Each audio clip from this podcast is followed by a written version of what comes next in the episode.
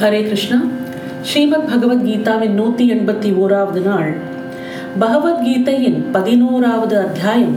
விஸ்வரூப தர்சன யோகத்தின் மீள் பார்வையில் இது ஐந்தாம் நாள் தொகுப்பாகும். நேற்றைய தினம் நாம் என்ன பார்த்தோம் என்றால் அர்ஜுனனுடைய பார்வையில் இந்த மாயையின் திரை என்பது நீக்கப்பட்டு அவனுக்கு பழைய காலத்தில் நடந்த ஒரு விசேஷமான சம்பவம் இப்பொழுது காட்டப்படுகிறது. முன்னாடி நடந்த இன்சிடென்ட்ஸ் எல்லாமே பகவானின் லீலைகள் எல்லாமே அர்ஜுனனுக்கு ஒரு தொகுப்பு போல கண் முன்னால் தோன்றுகிறது. இப்போது நாம் பார்க்க போகும் காட்சி அல்லது கேட்க போகும் காட்சி மார்க்கண்டேய ரிஷியின் கதையாகும். உலகம் தோன்றிய ஆரம்ப காலத்தில் மார்க்கண்டேயர் என்ற பெயரில் ஒரு மகான் ரிஷி இருந்து போனார். அவர் ஒரு தடவை பகவானிடம் பிரபு உங்கள் மாயையை பார்க்க ஆவலாக இருக்கிறது என்று சொன்னார். அதற்கு பகவானும் சரி என்று சொன்னார். இது நடந்த சில நாட்களுக்கு பிறகு மார்க்கண்டேய ரிஷி ஒரு நாள் தன்னுடைய ஆசிரமத்தில் உட்கார்ந்திருந்த பொழுது காற்று வேகமாக வீச ஆரம்பித்தது. அதோடு கொஞ்சம் கொஞ்சமாக கனமழையும் சேர்ந்து கொண்டது. இது காட்டு பக்கங்களில் அடிக்கடி ஏற்படும் ஒரு சாதாரண நிகழ்ச்சி. பிறகு அதே காற்று பெரும் புயலாக மாறிய பொழுது மழையின் சீற்றம் அதிகமாகி சில வினாடிகளுக்குள் வெளியே உள்ளே என்று வித்தியாசம் காண முடியாமல் எங்கு பார்த்தாலும் தண்ணீர் வெள்ளக்காடாக மாறியது. அது மரங்களை எல்லாமும் முழுகடித்து விட்டதால் எங்கும் ஒரே தண்ணீர் வெள்ளம் மட்டும்தான். அப்பொழுது அவர் தான் உட்காராமல் தண்ணீரில் நீந்துவதை உணர்ந்தார். அப்படி நீந்தியவர் கண்களில் ஒரே ஒரு ஆலமரத்தின் கிளை மட்டும் தெரிந்தது.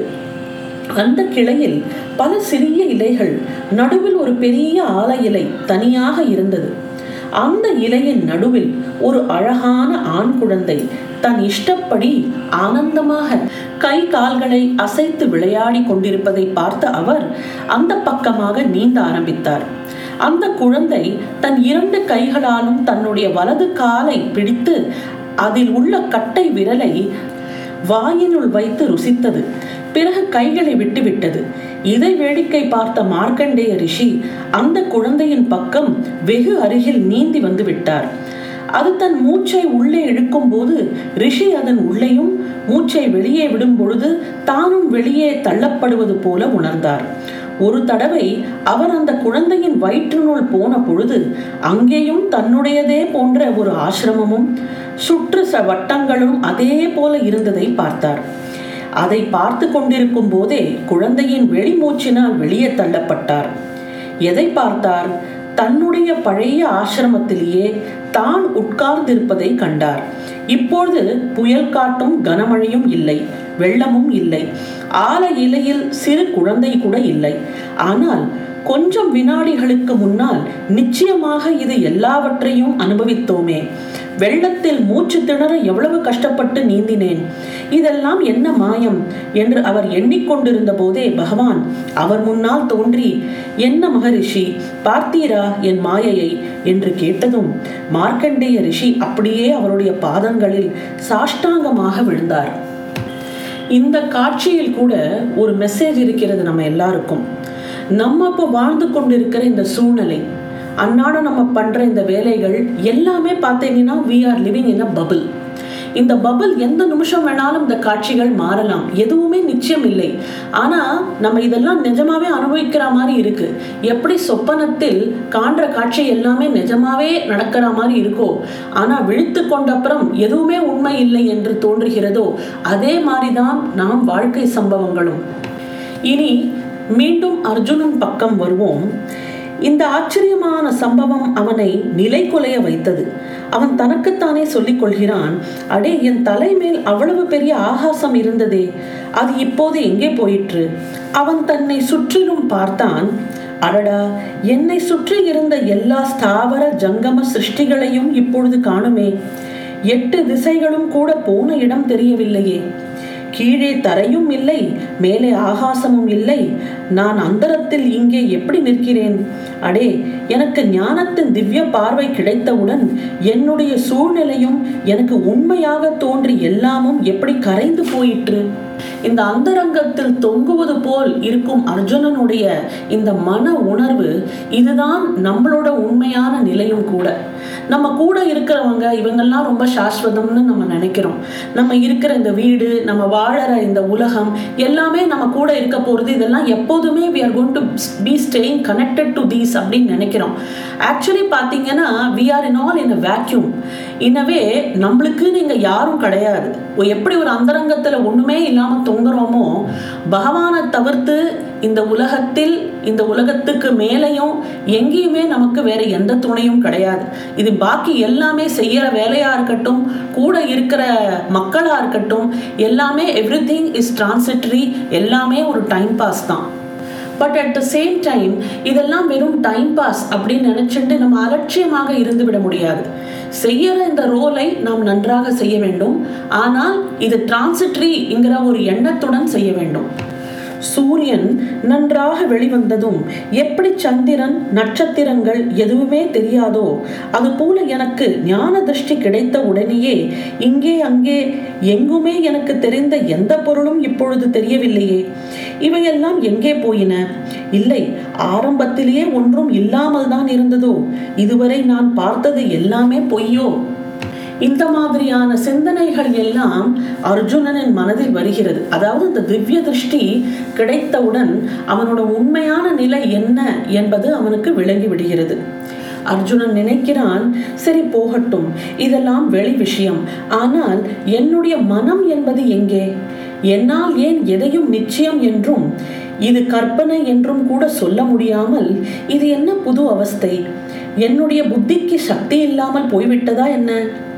விஸ்வரூபம் பார்த்த பேர் அதிர்ச்சியினால் என்னுடைய எல்லா இந்திரியங்களும் மனம் புத்தி விருத்தி இவைகளும் தங்களுடைய சக்தியை இழந்து விட்டனவா?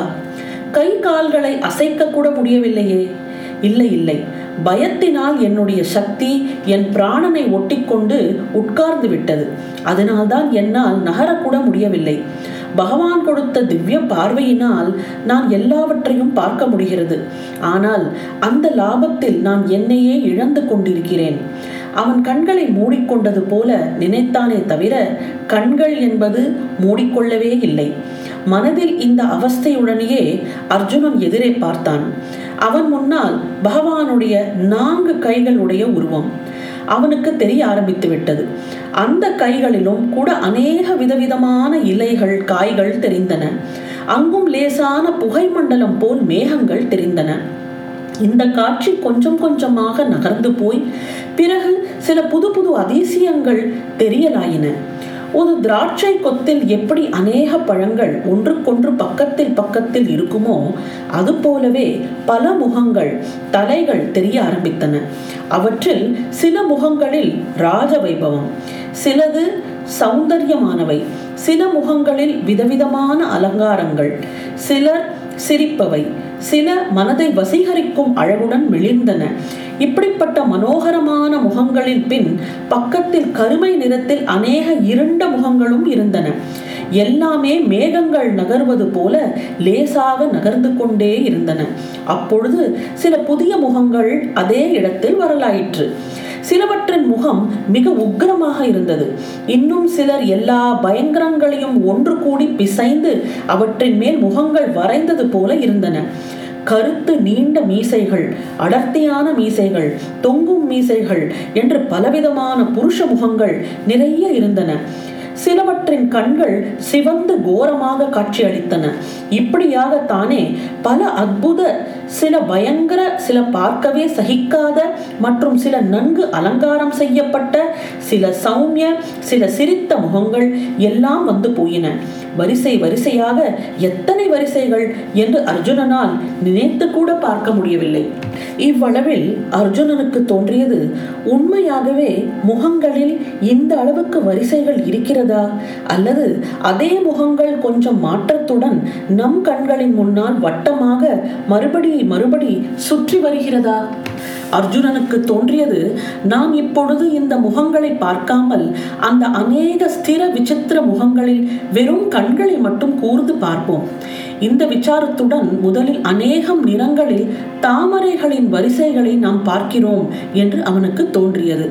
இதிலே என்ன தெரியறது எல்லா கண்களுமே தாமரை மாதிரி இருக்கிறது என்றால் அது அத்தனையுமே கண்ணனோட கண்கள் என்றுதான் அர்த்தம். சில கண்கள் அவ்வளவு பவ்யமாகவும் ஒளியினால் மின்னுவதும் அர்ஜுனனுக்கு தெரிஞ்சது. கருமையான மேகத்தின் நடுவில் மின்னலின் பிரகாசத்தின் பொட்டுக்கள் போல் சில கண்களின் மணிகள் தெரிந்தன. சில கண்களின் ஒளி அணையும் தருவாயில் இருக்கும் திரிகள் ஜுவாலை போல் மங்கலாக தெரிந்தன. இன்னும் சில கண்களில் அவற்றின் கண்மணிகளில் சூரியனைப் போல் கூரிய பிரகாசத்துடன் இருந்தன. இப்படி அநேக விதமான கண்களை பார்த்ததும் அர்ஜுனன் சோர்ந்து போனான். ஒரு வினாடி அவன் மனதில் போதும் விஸ்வரூபம் பார்த்தது என்று கூட தோன்றியது. ஆனால் மனிதனின் விருப்பம் இது போதும் என்றதால் சரி என்று ஒத்துக்கொள்ள முடியுதா என்ன? பகவானின் கிருப்பையினால் நமக்கு இவ்வளவு பார்க்க கிடைக்கிற போது நமக்கு கொஞ்சம் கஷ்டமாக இருந்தாலும் முழுவதும் நாம் பார்த்து விடுவோமே என்றும் தோன்றுகிறது. இப்பொழுது அர்ஜுனன் கொஞ்சம் குதூகலத்துடன் விசாரம் செய்ய ஆரம்பித்தான். இதன் கால்கள் எங்கே இருக்கும்? இதனுடைய தலையில் மகுடம் எங்கே இருக்கும்? இந்த விஸ்வரூபத்தில் ஏன் இவ்வளவு கைகள்? அவனுடைய விஸ்வரூபம் காணும் ஆசை மறுபடியும் நன்றாக முளைவிட்டது. அவன் கால் பக்கங்களில் ஆரம்பித்து மகுடம் வரை ஒவ்வொன்றாக பார்க்க ஆரம்பித்தான். அதில் எவ்வளவு விதவிதமான அலங்காரங்கள்? அவைகளின் பெயர்களை கூட தன்னால் வார்த்தைகளால் சொல்ல முடியாதே. அந்த நகைகளின் பிரகாசமானால் சந்திர சூரிய பிரகாசங்களை விடையெல்லாம் தூக்கி தூக்கி அடிப்பதாக தான் இருக்கிறது. அவன் மனம் தானும் நகைகள் என்ற பெயரில் சில அல்பமானவைகளை அணிந்திருக்கிறோமே என்று வெட்கத்தால் சுருங்கியது. திவ்ய பார்வையினால் அவனுடைய கண்கள் அதிகம் பிரகாசித்தன. அவன் இப்பொழுது விஸ்வரூபத்தின் கைகளையும் அவைகளில் உள்ள விதவிதமான அஸ்திர சஸ்திரங்களை நோட்டம் விட ஆரம்பித்தான். அதன் ஒரு கைப்பிடிக்குள் பிரளய காலத்து நெருப்பை கூட தன் சக்தியால் தடுத்து நிறுத்தும் வல்லமையுள்ள ஆயுதம் இருந்தது. அந்த ஆயுதம் பார்க்க எப்படியோ விசித்திரமாக இருந்தது. அதன் பெயர் என்னவா இருக்கும் அதன் இன்னொரு கையில் இன்னொரு ஆயுதம் மிக்க ஒளியுடன் அதன் முன்பாகம் பட்டையாகவும் இருந்தது. அதனால் ஆகாயம் என்ற இருப்பு சட்டியில் சந்திர சூரியர்கள் நன்கு வறுக்கப்பட்டு அதிலிருந்துதான் அவ்வளவு நட்சத்திர பொறிகளும் தோன்றியனவோ? மூன்றாவது கையின் ஆயுத பிரகாசம் பிரளய அக்னியை பயப்பட செய்யும் போல் இருந்தது. அர்ஜுனனின் கண்கள் விஸ்வரூபத்தின் நான்காவது கையிடம் திரும்பியதுதான் தாமதம். உடனே அவன் வாய் அடேயப்பா! என்று தானாக திறந்து கொண்டது. ஏனென்றால் அந்த கையில் இருந்த ஆயுதத்தில் இருந்து கால கூட்ட விஷம் என்பார்களே அதுபோல நெருப்பு ஜுவாலை உருண்டு உருண்டு மேலே கிளம்பியது. அதன் புகை மண்டலம் நாலா பக்கமும் சூழ்ந்தது. இப்பொழுது அவன் ஐந்தாவது கையை ஏறிட்டு நோக்கினான். அந்த கையில் இருந்த ஆயுதத்தை பார்த்தவுடன் அவன் பயந்து அலறி கூச்சல் போடும் நிலைக்கே போய்விட்டான். அது பார்ப்பதற்கு சூலத்தை போல் மூன்று குத்தீட்டிகள் முன்பக்கம் மட்டும் அந்த கையில் மேல் நோக்கிய நிலையில் பிடிக்கப்பட்டிருந்தன. அதிலிருந்து மின்னல் கீற்றுகளைப் போல கண்களை பறிக்கும் ஒளி கிளம்பி சுருண்டு உருண்டு மறுபடியும் அந்த சூலம் போன்ற ஆயுதத்துக்குள்ளேயே மறைந்தது. இது ஒருவேளை சிவன் என்ற அந்த பரமேஸ்வரனின் கையாகவும் ஆயுதமாகவும் இருக்கலாமோ? ஆமாம் அத்தனை பிரகாசமும் அத்தனை நெருப்பின் சூடும் அந்த ஆயுதத்திற்குள் எங்கே போய் மறைந்தன? ஆனால் அதை பிடித்திருக்கும் கைக்கு மட்டும் எந்தவித ஆபத்து உண்டாகவில்லையே என்ற ஆச்சரியத்தினால் சிறிது திறந்த வாய் திறந்தபடியே இருந்தது. இப்படி அந்த விஸ்வமூர்த்திக்கு நாலா பக்கங்களும் கைகள் அவைகளிலெல்லாம் எண்ண முடியாத நம்ப முடியாத உருவங்களில் பல ஆயுதங்கள். சிறிது நேரத்தில் ஆயுத காட்சியெல்லாம் மறைந்தது. முக்கிய பாகமான முகமும் அதன் முழு சரீரமும் பாதங்கள் வரை காண கிடைத்தது. முதலில் அவருடைய கழுத்திலும் அதன் பின் பக்கத்திலும் அவன் பார்வை போயிற்று. அங்கே அநேக கற்பக மரங்கள் தெரிந்தன. அவற்றிலுள் பெரிய பெரிய அழகான புஷ்பங்கள் விஸ்வரூபத்தின் தலையில் மகுடம் வைத்தது போல அலங்காரமாக திகழ்ந்தன. இப்பொழுது அர்ஜுனனுக்கு ஒரு அதிசயமும் ஏற்பட்டது. அது என்னவென்றால் இதுவரை அவனுக்கு எந்த ஒரு வாசனையும் முகராதவனுக்கு இப்போது புஷ்பங்களின் சுகந்தமான மனமும் வீசத் தொடங்கியது. அந்த திவ்யமான மனத்தினால் அவனுடைய மனம் மிகவும் ஆனந்தமடைந்தது. அவனுடைய பார்வையும் ஆனந்தத்தினால் தன் வசம் இழந்தது போல் ஆயிற்று. அவன் ஒரு சுகமான மயக்க நிலையில் இருந்தான். அந்த சுகமயமான மயக்கத்துடன் அர்ஜுனன் விஸ்வரூபத்தின் மேல் பாகத்தை பார்த்தபோது உலகத்தில் தோன்றிய அவ்வளவு நிற புஷ்பங்களும் விதவிதமான வாசனைகளுடனும் சிறியதும் பெரியதுமான மலர்கள் அந்த ரூபத்தின் தலைமேல் மழையைப் போல் பொழிந்து கொண்டிருந்தன. முதலில் அவன் தலைமேலும் தோள்களின் மேலும் விழுந்த மலர்கள். அங்க பூஜை முடிந்து பாத பூஜை செய்வது போல அவருடைய பாதங்களில் விழலாயின. இதனால் அதனுடைய பாதங்கள் அநேகமாக மறைக்கப்பட்டு அதனால் அர்ஜுனனுக்கு என்ன தோன்றியது என்றால் அந்த பாதங்கள் எதன் மேலும் ஊன்றி நிற்காமல் மிதப்பவை போல் தோன்றியது. அப்பப்பா என்ன ஒரு அதிசய காட்சி. அர்ஜுனன் இந்த பிரமிப்பிலிருந்து மீண்டு வர சில வினாடிகள் ஆயின. மலர்களில் பல அவரின் கழுத்திலிருந்து கீழ்வரை தொங்கிய ரத்தின முத்து மாணிக்க மாலைகளின் இடைவெளியெல்லாம் மாட்டிக்கொண்டதால் அந்த காட்சி பல நிறங்களில் தெரிந்தது. ஆஹாஹா என்ன ஒரு மனம் நிறைந்த அனுபவம். ஹே விஸ்வரூபனே இந்த அதிசய ஆனந்தம் பார்க்கவே எனக்கு பல ஆயிரம் கண்கள் வேண்டுமே என்று பாடத் தோன்றுகிறதே. இவ்வளவுக்கும் நடுவில் அவர் அணிந்திருந்த பட்டு வஸ்திரத்திலும் அர்ஜுனனுடைய பார்வை போக தவறவில்லை. அடடா நல்ல சந்தன நிறத்தில் பௌர்ணமி சந்திரனை அரைத்து பூசினார் போல அவருடைய பீத்தாம்பரம் ஜொலித்து கொண்டிருந்தது. அதன் மினுமினுப்பும் பளபளப்பும் வர்ணிக்க முடியாத வகையில் கண்களை கூச வைத்தது. இப்படி பார்த்து கொண்டிருந்த போதே திடீரென்று விஸ்வரூபத்தின் பின்னால் கொத்து கொத்தாக இலைகள் அசைந்தது போல் உணர்ந்தான். துளசி இலைகளின் நறுமணமும் அதிகமாக வந்தது. பின்னால் உற்று பார்த்தான். புஷ்ப மரங்கள் எல்லாம் மாயமாய் மறைந்து போய் அங்கேயெல்லாம் பெரிய பெரிய இலைகளுடன் கூடிய துளசி செடிகள். துளசி செடிகள் என்ற அவற்றை சொல்வது ஒவ்வொரு செடியும் துளசி மரம் என்றுதான் சொல்லும்படியாக அளவு பெரியதாய் இருந்தது. அந்த தெய்வீக துளசி இலைகளுக்குள் தனியாக இப்படி ஒரு மனம் எங்கிருந்துதான் வந்தது? அவற்றிலிருந்து பல இலைகள் தாமாகவே விஸ்வரூபத்தின் மேல் விழுந்தன. இப்படி அவன் மனம் குழப்பத்தில் ஆழ்ந்திருந்த போதே அவ்வளவு துளசி மரங்களும் இலைகளும் வில்வ மரமாக மாறின.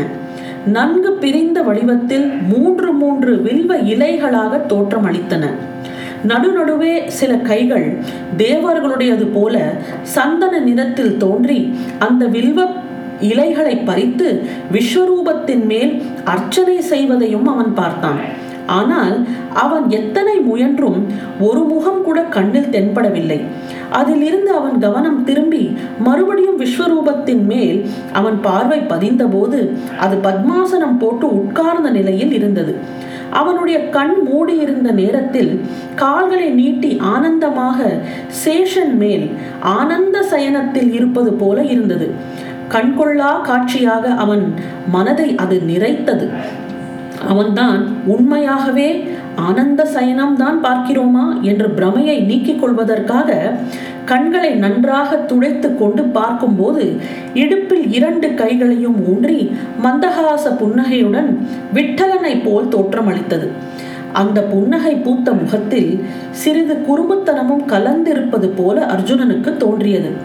அர்ஜுனனுடைய மனம் பொங்கி வந்தது. அப்பப்பா இந்த எல்லா அதிசயங்களையும் பார்த்து அனுபவித்தது போதும் என்று அவன் ஆயாசத்துடன் கண்களை மூடினான். ஆனால் அவனுடைய மூடிய கண்களுக்கு பின்னாலும் விஸ்வரூபமே தெரிந்தது.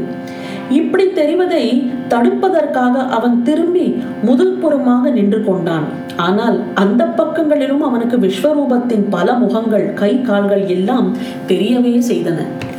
பார்ப்போம் என்று கண்களை திறந்து வைத்துக் கொண்டால் எல்லாம் தெரிவது ஒன்றும் ஆச்சரியமில்லை அதிசயமும் இல்லை.